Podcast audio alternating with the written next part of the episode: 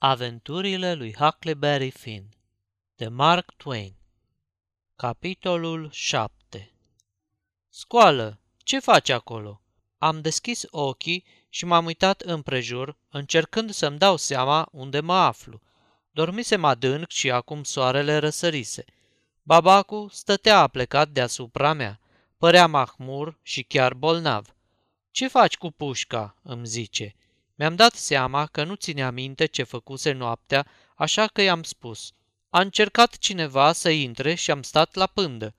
De ce nu m-ai trezit? Am vrut, dar n-am izbutit să te urnesc. Bine, bine, ia nu mai pălăvrăgi atâta. Mai bine du-te de vezi dacă nu s-a prins vreun pește în undițe, că mi-e foame.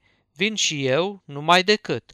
A descuiat ușa, iar eu am luat-o la fugă spre mal.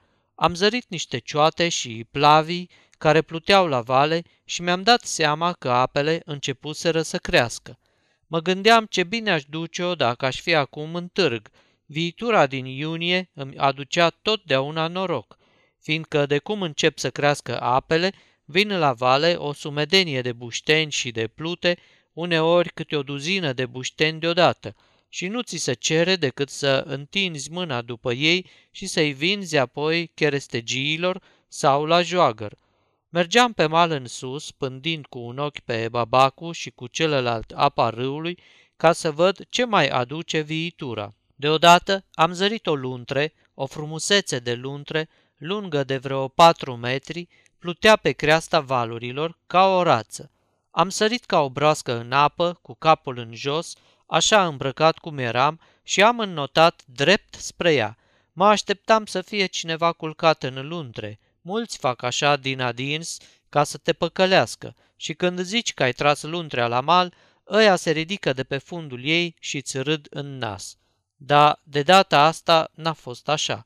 De bună seamă că era o luntre luată de puhoi. M-am suit în ea și am adus-o la mal. Îmi ziceam că babacul o să fie tare mulțumit când o vedea-o, făcea 10 dolari pe puțin. Când am ajuns la țărm, babacu încă nu se zărea. Împingând luntrea într-o scobitură îngustă, năpădită de ierburi și sălcii, mi-a dat în gând să o ascund acolo, ca atunci când o fi să fug, în loc să o iau prin pădure, să mă las cu luntrea vreo 50 de mile mai la vale și să mă statornicesc acolo, fără să mă canonesc atâta umblând pe jos. Eram destul de aproape de colibă și mi se părea mereu că l-aud pe babacu. Până la urmă, tot am ascuns luntrea, dar când am ieșit din ascunzătoare și m-am uitat printr-un desiș de sălci, l-am zărit pe babacu pe potecă. Ochea o pasăre cu pușca. Va să zic că nu văzuse nimic. Când s-a apropiat, am avut grijă să mă găsească scoțând o undiță. M-a luat la rost că de ce mă mocoșesc. Dar i-am zis că am căzut în apă și că de aia am zăbovit. Știam eu că o să vadă că sud lioarcă și o să înceapă să mă descoasă. În undițe se prinseseră vreo cinci somotei. I-am luat și ne-am dus acasă. După masă ne-am tolănit să tragem un pui de somn, că eram amândoi cam obosiți. Mă gândeam că de-aș putea găsi vreun mijloc de a împedica pe babacu și pe văduvă să se ia după mine ar fi cu mult mai sigur decât dacă m-aș bizui doar pe norocul de a ajunge destul de departe până să bage ei de seamă că am tulit-o, că de, cine știe ce se poate întâmpla. Din păcate, nu-mi trecea prin minte nimic. După câtva timp, babacu se sculă ca să mai dea pe gât o găleată de apă și îmi spuse, Altădată, când o veni careva să dea târcoale pe aici, să mă scoli, auzi, Omul ăla n-a venit cu gând bun încoace. Îl împușcam eu, firar al dracului. Altă dată să mă scoli, auzi? Și se culcă la loc. Aceasta este o înregistrare Cărțiaudio.eu. Toate înregistrările Cărțiaudio.eu sunt din domeniul public.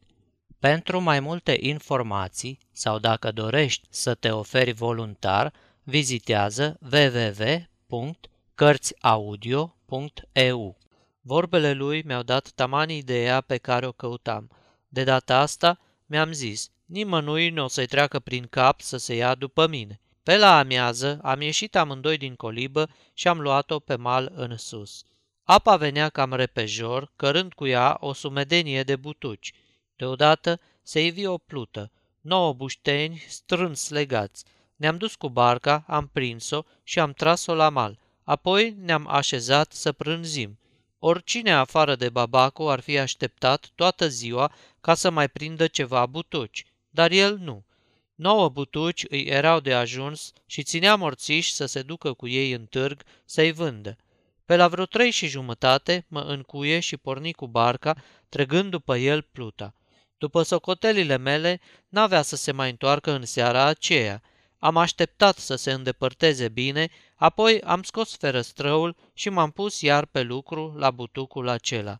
Babacu n-ajunsese încă la țărmul celălalt, că eu și ieșisem prin gaură, afară din colibă. Barca și pluta păreau acum cât un punct hăt departe pe apă. Am luat sacul cu mălai și l-am cărat în locul unde ascunsesem luntrea. Am dat la o parte ierburile și crăcile și l-am așezat în luntre. La fel am făcut și cu halca de slănină și cu plosca de rachiu.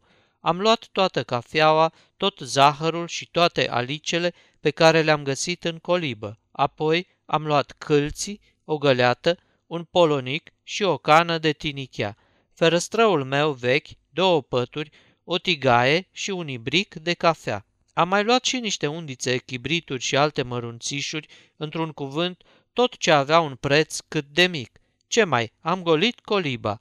Aș fi vrut și un topor, dar nu era niciunul, afar de îl de la grămada de lemne pe care aveam de gând să-l las, știu eu de ce.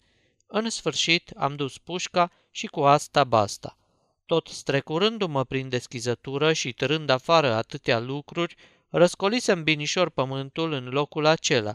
Am presărat deasupra nițică țărână ca să ascund cât de cât urmele de pași și talașul. Apoi am așezat butucul la loc, punându-i doi bolovani de desubt și proptindu-l cu încă unul, căci acum era cam îndoit și nu prea ajungea până la pământ. De la patru-cinci pași, dacă nu știai dinainte, nu băgai de seamă că fusese tăiat cu ferăstrăul. Și apoi era în spatele colibei. Cine să-și vâre nasul pe acolo? Până la luntre pământul era acoperit cu iarbă, așa că nu se vedea nici o urmă. M-am uitat odată să mă încredințez. De pe mal mi-am aruncat privirile spre fluviu, nici o primejde. Mi-am luat pușca și m-am dus în pădure să vânez niscaiva păsări, când, ce să vezi, dau de un porc sălbatic. Porcii, fugiți de la fermele din prerie, se sălbăticesc repede prin coclaurile astea. L-am omorât și l-am cărat până la colibă. Apoi am luat toporul și am format ușa în bucăți. Am tărât porcul înăuntru, l-am cărat până aproape de masă și am tăiat gâtița cu toporul, lăsându-l un timp să sângereze pe pământ. Zic pământ, fiindcă pe jos era pământ bătătorit, nu dușumea.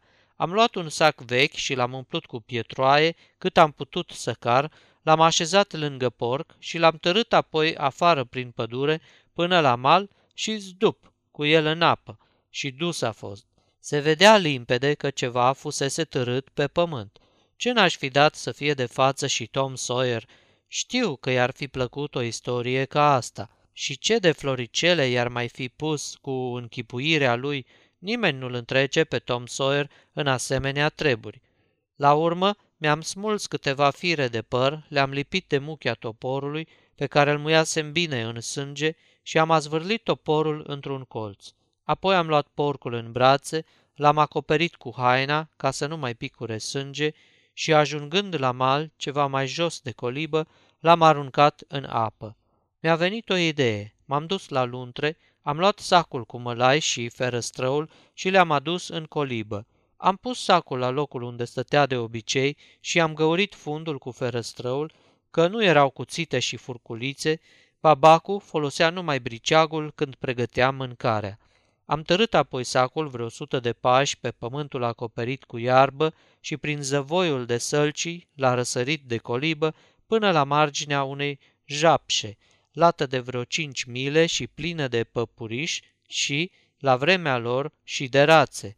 În partea cealaltă, japșa se prelungea într-o gârlă lungă de vreo câteva mile, care se perdea undeva, nu știu unde, numai în matca fluviului nu. Mălaiul curse, lăsând o dură până la japșă. Am azvârlit acolo și tocila lui Babacu, așa ca din întâmplare. Apoi am legat cu o sfoară gura sacului ca să nu mai curgă și l-am dus înapoi la luntre, împreună cu ferăstrăul. Între timp se cam întunecase, așa că m-am dus cu luntrea ceva mai la vale și am ascuns-o sub niște sălci. Așteptând să răsară luna, am priponit luntrea de un trunchi de salce, am înfulecat ceva și m-am tolănit ca să fumez o pipă și să chipzuiesc la un plan de bătaie. Va să zică așa, îmi spuneam, au să se ia după urmele lăsate de sacul cu bolovani până au să ajungă la mal, apoi au să răscolească fluviul ca să dea de mine.